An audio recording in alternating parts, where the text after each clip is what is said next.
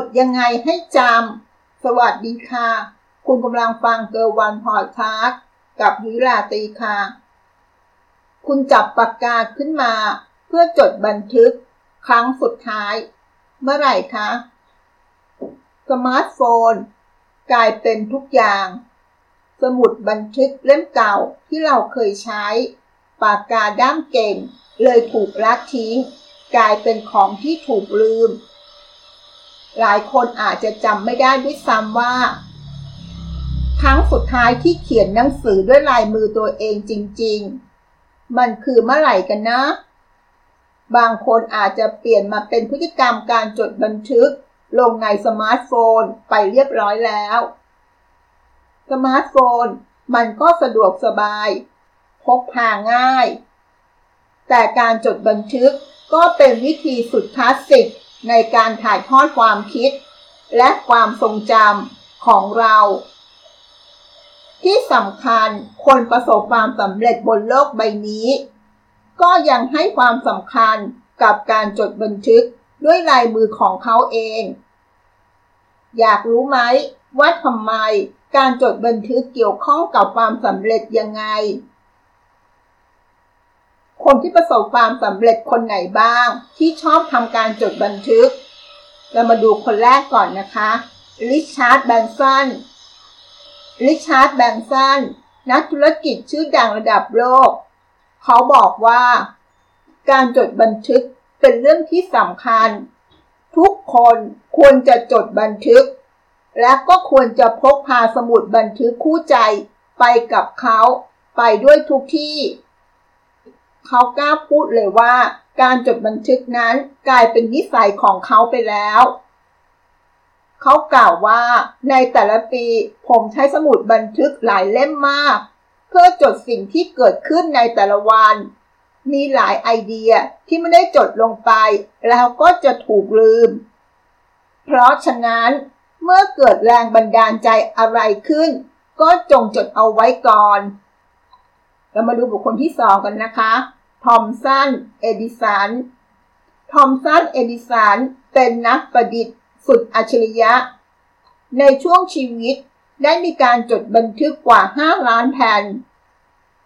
ทักษะในการจดบันทึกของเขานั้นถูกพัฒนาขึ้นจากการที่เขาคิดค้นอะไรใหม่ ๆ แต่จำเป็นต้องมีการบันทึกไว้ ไม่เช่นนั้นแล้วทุกอย่างก็จะสูญหายและหลงลืมได้ง่ายดายบุคคลที่ 3 นะคะ บิลเกตส์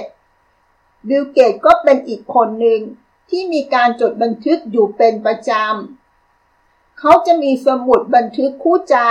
สีเหลือง กับปากกาหนึ่งแท่ง เพื่อเก็บข้อมูลสำคัญอยู่เสมอ บุคคลที่ 4 นะคะ คนสุดท้าย ทิมเฟอริส ทิมเฟอริสนั้นเป็นนักธุรกิจ นักพูด และนักเขียน เขามักจะจดบันทึกเป็นประจำ เพราะว่าการเขียนด้วยลายมือของตัวเอง จะช่วยทำให้เขาจำส่วนสำคัญในชีวิตได้ดีมากยิ่งขึ้น มีคำพูดหนึ่งที่เขาได้บอกว่า ผมเชื่อมั่นในปากกาที่อ่อนแอ มากกว่าความจำที่แข็งแกร่ง หมายความว่าถึงปากกาของคุณหมึกจะหมด ใกล้จะพัง แต่ถ้าช่วยให้คุณจดบันทึกได้ ก็ยังดีกว่าความทรงจำของคุณที่ไม่ได้ถูกบันทึกเอาไว้ เพราะไม่นานคุณก็จะหลงลืมมันได้ทำไมการจดบันทึกถึงสำคัญมากขนาดนั้น การจดบันทึก จะช่วยให้เราปลดปล่อยความคิดของตัวเองออกมาทำให้เราไม่ลืมอะไรง่าย ๆ ยิ่งถ้าเราเขียนด้วยลายมือของตัวเองยิ่งดีใหญ่ จะทำให้เราโฟกัส กับความคิดของตัวเองมากขึ้นทำให้เราจดจำสิ่งสำคัญในแต่ละวัน เช่น การประชุมในวันนี้ มีเรื่องอะไรที่เราต้องแก้ไขบ้าง ช่วยให้เราบันทึกไอเดียที่เราคิดขึ้น ในอนาคตไอเดียนี้อาจกลายเป็นส่วนสำคัญในการทำธุรกิจก็อาจเป็นไปได้ การจดบันทึก จะทำให้เรารู้ว่า ปัญหาของตัวเองคืออะไร และจะแก้ไขมันได้อย่างไร การจดบันทึกจะช่วยให้เราเข้าใจความรู้สึกของตัวเองมากขึ้น และมองเห็นภาพรวมของความคิด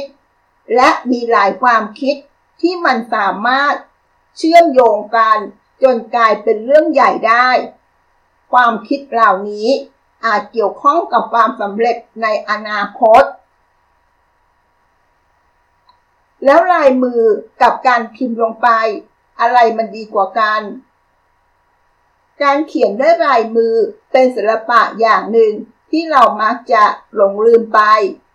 ปัจจุบันการพิมพ์กำลังจะถูกเข้ามาแทนที่ด้วยลายมือ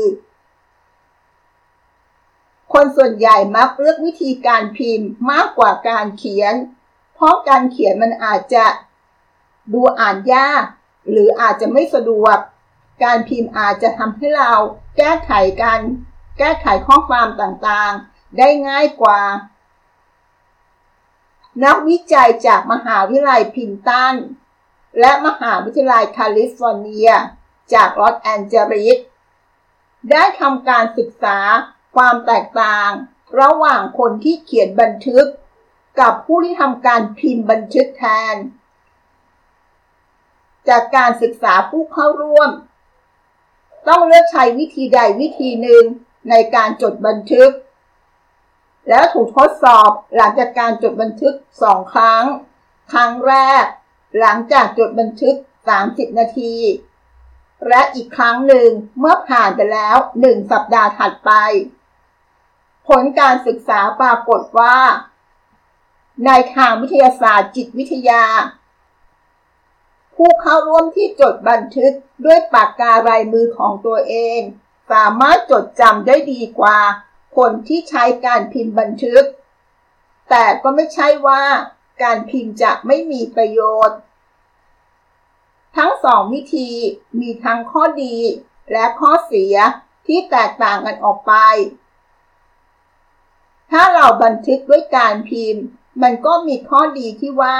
เราสามารถเก็บรายละเอียดต่างๆ ได้มากกว่าการจดบันทึกด้วยลายมือตัวเอง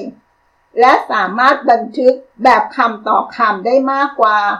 และยิ่งปัจจุบันนี้ เราก็มีเครื่องมือช่วยในการบันทึกเสียงเป็นตัวอักษรได้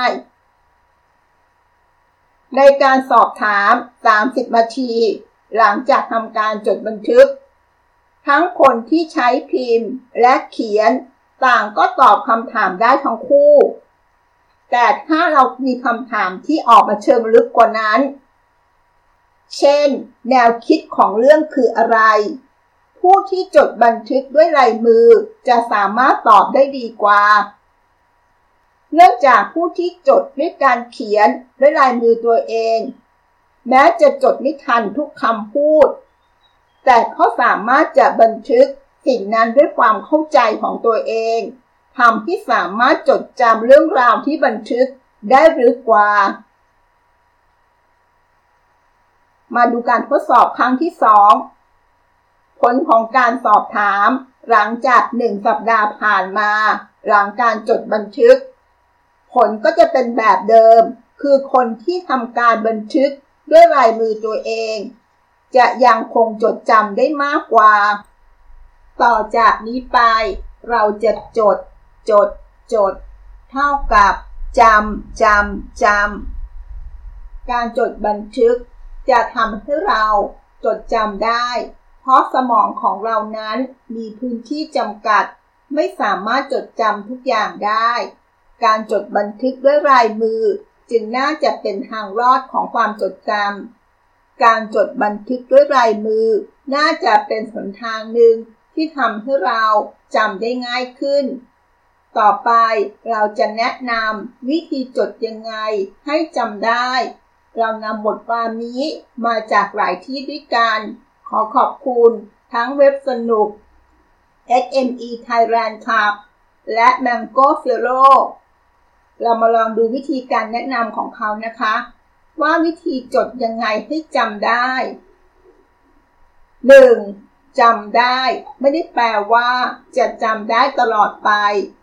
เพราะการจำมันยาก หลังจากที่เราได้เรียนรู้อะไรสักอย่าง เพียง 20 นาที เราก็แทบจะลืมเนื้อหา ทั้งหมดไปเกือบ 50%ซะแล้ว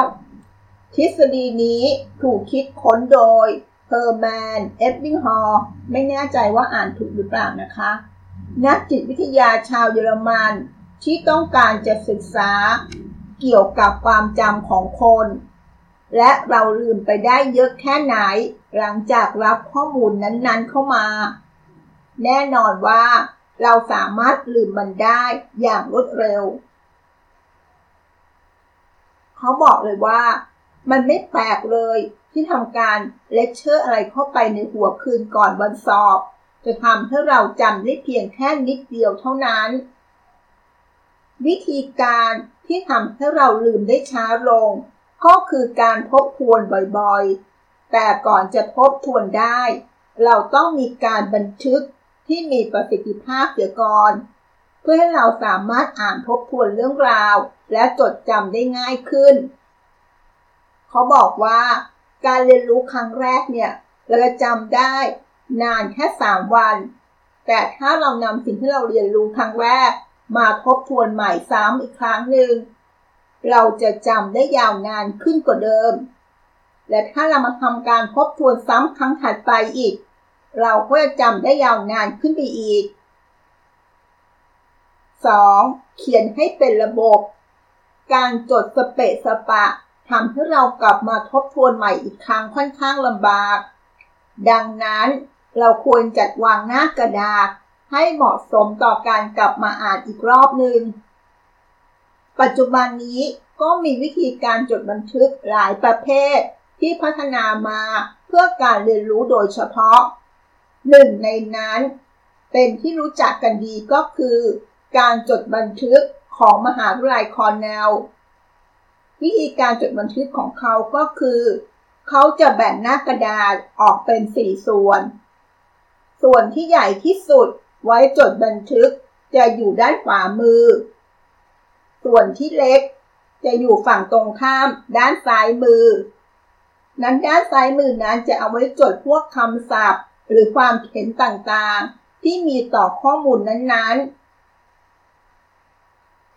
ส่วนบนสุดนั้นจะเอาไว้จดหัวข้อ หรือชื่อเรื่อง หรือชื่อของการประชุม พร้อมทั้งอาจจะลงพวกวันที่ประกอบด้วยก็ได้ และส่วนล่างสุดเป็นส่วนที่ 4 เขาจะเว้นไว้ประมาณสัก 5-7 บรรทัด ไว้เขียนสรุป ข้อความทั้งหมด หลังจากที่เราทำการจดเสร็จแล้ว หรือหมดการเรียนการสอนในคาบนั้นแล้ว เนื้อหาที่เราเรียนกันอยู่ ก็จะเป็นกลุ่มก้อน หากเรากลับมาทบทวนอีกครั้ง มันก็จะง่าย เพราะในหนึ่งหน้ากระดาษนี้ มันก็จะมีทั้งหัวข้ออยู่บนสุดด้านซ้ายมือของคอลัมน์ ก็จะเป็นหัวข้อหรือประเด็นที่ทำการจดข้อมูลเอาไว้ ส่วนรายละเอียดของแต่ละหัวข้อนั้น หรือแต่ละประเด็นนั้น จะอยู่ด้านฝ่ามือ ซึ่งเป็นพื้นที่ที่ค่อนข้างใหญ่สุดของหน้ากระดาษนี้ และส่วนสุดท้ายก็จะเป็นการสรุป 3. จดแค่ไหน 3. จดแค่ใจความสำคัญเท่านั้น เรามักจะคุ้นชิน กับการจดตามคำพูดทั้งหมด ให้เหมือนกับต้นฉบับ แต่วิธีการจดให้จำไม่ใช่วิธีการจดทั้งหมด เราควรจะเปลี่ยนวิธีการจดนั้นให้เป็นสำนวนของเรา อาจจะตัดทอนประโยคที่ไม่จำเป็น และหากเขียนเป็นหัวข้อหัวข้อได้ ยิ่งดีมาก การเขียนโน้ตที่ดีนั้น ไม่จำเป็นต้องเขียนเป็นประโยค เขียนเป็นแค่ข้อความสั้นๆ ให้จับใจความได้ก็พอแล้ว การตัดทอนและแก้ไขสำนวน นอกจากทำให้มันอ่านง่ายขึ้นแล้วยังช่วยให้เราเข้าใจ เนื้อหาได้ดีขึ้นระหว่างที่เราจดลงกระดาษอีกด้วย การที่เราเขียนในภาษาที่เราเข้าใจเอง การที่เราเขียนในภาษาที่มีรูปแบบที่เราเข้าใจง่าย เรากลับมาอ่านอีกครั้ง ก็จะทำให้เราเข้าใจสิ่งเหล่านั้นได้ดีขึ้น ลองมาดูตัวอย่างนะคะพืชทุกชนิดเป็นสิ่งมีชีวิตที่ประกอบด้วยเนื้อเยื่อ ทิชชู่ และต้นอ่อน เอมเบโยอันเป็นลักษณะที่ไม่มีในสาหร่าย พอเรามาจดบันทึกด้วยลายมือ พืชทุกชนิดประกอบด้วยเนื้อเยื่อและต้นอ่อน เสร็จแล้วก็ขึ้นของข้อย่อยว่า ไม่มีในสาหร่าย 4. ใช้สีอย่างพอเหมาะ การเลคเชอร์ทุกครั้งที่ไม่มีสีสันอาจจะทำให้เรากลับมาอ่านโน้ตนั้นแล้วรู้สึกเบื่อ แต่ถ้าเราต้องการมีไฮไลท์หลากสี ให้มันดูมากเกินไป ก็อาจจะลายตาเกินทำให้เราอ่านได้ลำบาก ดังนั้นการใช้สีก็เป็นเรื่องที่ดี แต่ก็ควรใช้สีอย่างพอเหมาะ การใช้สีนั้นจะเป็นตัวดึงความสนใจ และก็เป็นการเน้นข้อความที่สำคัญทำให้เราโฟกัสในจุดนั้น และเข้าใจเรื่องราวได้ดีขึ้นทำให้เราไม่วอกแวกออกไปในจุดอื่นๆ แต่การใช้สีนั้นก็ควรจะใช้สีจำกัด ต่อหน้ากระดาษ ใช้แค่สามสีก็พอ ส่วนใหญ่แล้วเรามักจะใช้สีดำและสีน้ำเงินสำหรับการเขียน ส่วนสีแดง เราใช้เป็นตัวเน้น ข้อความ หรือเป็นการตรวจทาน หรือจะใช้สีอื่นแทนสีแดงก็ได้ 5. สร้างระบบคำย่อและสัญลักษณ์ของตัวเอง การจดที่มีประสิทธิภาพ คือการจดที่ว่องไวและชัดเจน บางครั้งการเขียนคำเต็มๆ ก็เสียเวลาและทำให้เราจดข้อมูลไม่ทัน เราสามารถแก้ปัญหานี้ได้ไม่ยาก ด้วยการสร้างระบบคำย่อของตัวเองขึ้นมาใช้ เพื่อทำให้เราจดบันทึกได้อย่างรวดเร็ว ในที่นี้ไม่จำเป็นต้องเป็นคำย่อที่เรามีใช้อยู่จริง ๆ แต่เราสามารถสร้างคำย่อขึ้นมาได้ เฉพาะคำที่เราใช้บ่อยๆ และเราเข้าใจเอง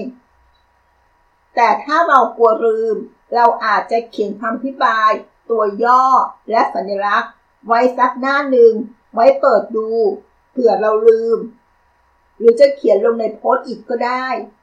จะได้ย้ายไปแปะในหน้าอื่นๆทำให้เราสะดวกในการใช้คำย่อหรือสัญลักษณ์นั้น เรามาดูตัวอย่างสัญลักษณ์หรือคำย่อที่เรากำหนดขึ้นมาใช้เอง ถ้าเป็นสัญลักษณ์จะใช้ขึ้นต้นคำที่ต้องการจะเป็นกำกับข้อความนั้นๆ อย่างเช่น จุด 3 จุด ก็จะแทนคำว่า เพราะฉะนั้น เครื่องหมายตกใจ หรืออัสเจรี ก็จะแทนคำว่า กลับมาทบทวนใหม่อีกครั้งหนึ่ง เครื่องหมาย question mark ก็จะแทนคำว่าคำถาม ส่วนเครื่องหมายดอกจันก็จะแทนว่า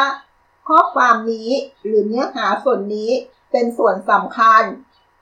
ส่วนคำย่อนั้น เพื่อให้เราสะดวกในการเขียน ให้เราลดเร็วขึ้น ไม่ต้องเขียนคำเต็มนั้น อย่างเช่นคำว่าต่อยอต่อเต่ายอยักษ์จุด ก็แทนคำว่าตัวอย่าง ปอปลายอยักษ์จุด ก็แทนคำว่าประโยชน์ นอหนูจุด ก็แทนหน้าหนังสือที่เราจะอ้างอิงในการจดเลคเชอร์นั้น 6. มีรูปประกอบบ้าง ถ้าเรามีฝีมือในการวาดรูป เราสามารถที่จะทำการจดเลคเชอร์ โดยมีการวาดรูปประกอบ เพื่อให้เราเข้าใจเนื้อหานั้นได้ง่ายขึ้น และการมีรูปภาพทำให้เราเห็นว่าการจดบันทึกนั้นน่าสนใจ และสามารถเชื่อมข้อมูลนั้นได้ อาจจะเป็นรูปกราฟ อาจจะเป็นรูปการ์ตูน หรือรูปอื่นๆ ที่เราเกี่ยวข้องกับเนื้อหาของข้อมูลนั้น จะทำให้เราสามารถจดจำเรื่องราวต่างๆ ได้เร็วขึ้น และทำให้หน้ากระดาษของเรา หรือเนื้อหาที่เราจดน่าสนใจขึ้นทีเดียว ทั้งหมดที่กล่าวไปก็เป็นการแนะนำวิธีการจดยังไงให้จำได้ จดจดจด เท่ากับจำจำจำ หวังว่าวิธีที่นำมาฝากนี้ จะนำไปลองใช้ดูจะทำให้การจดของเรา มีประสิทธิภาพขึ้น และจำได้นานขึ้น ขอบคุณที่ติดตาม สวัสดีค่ะ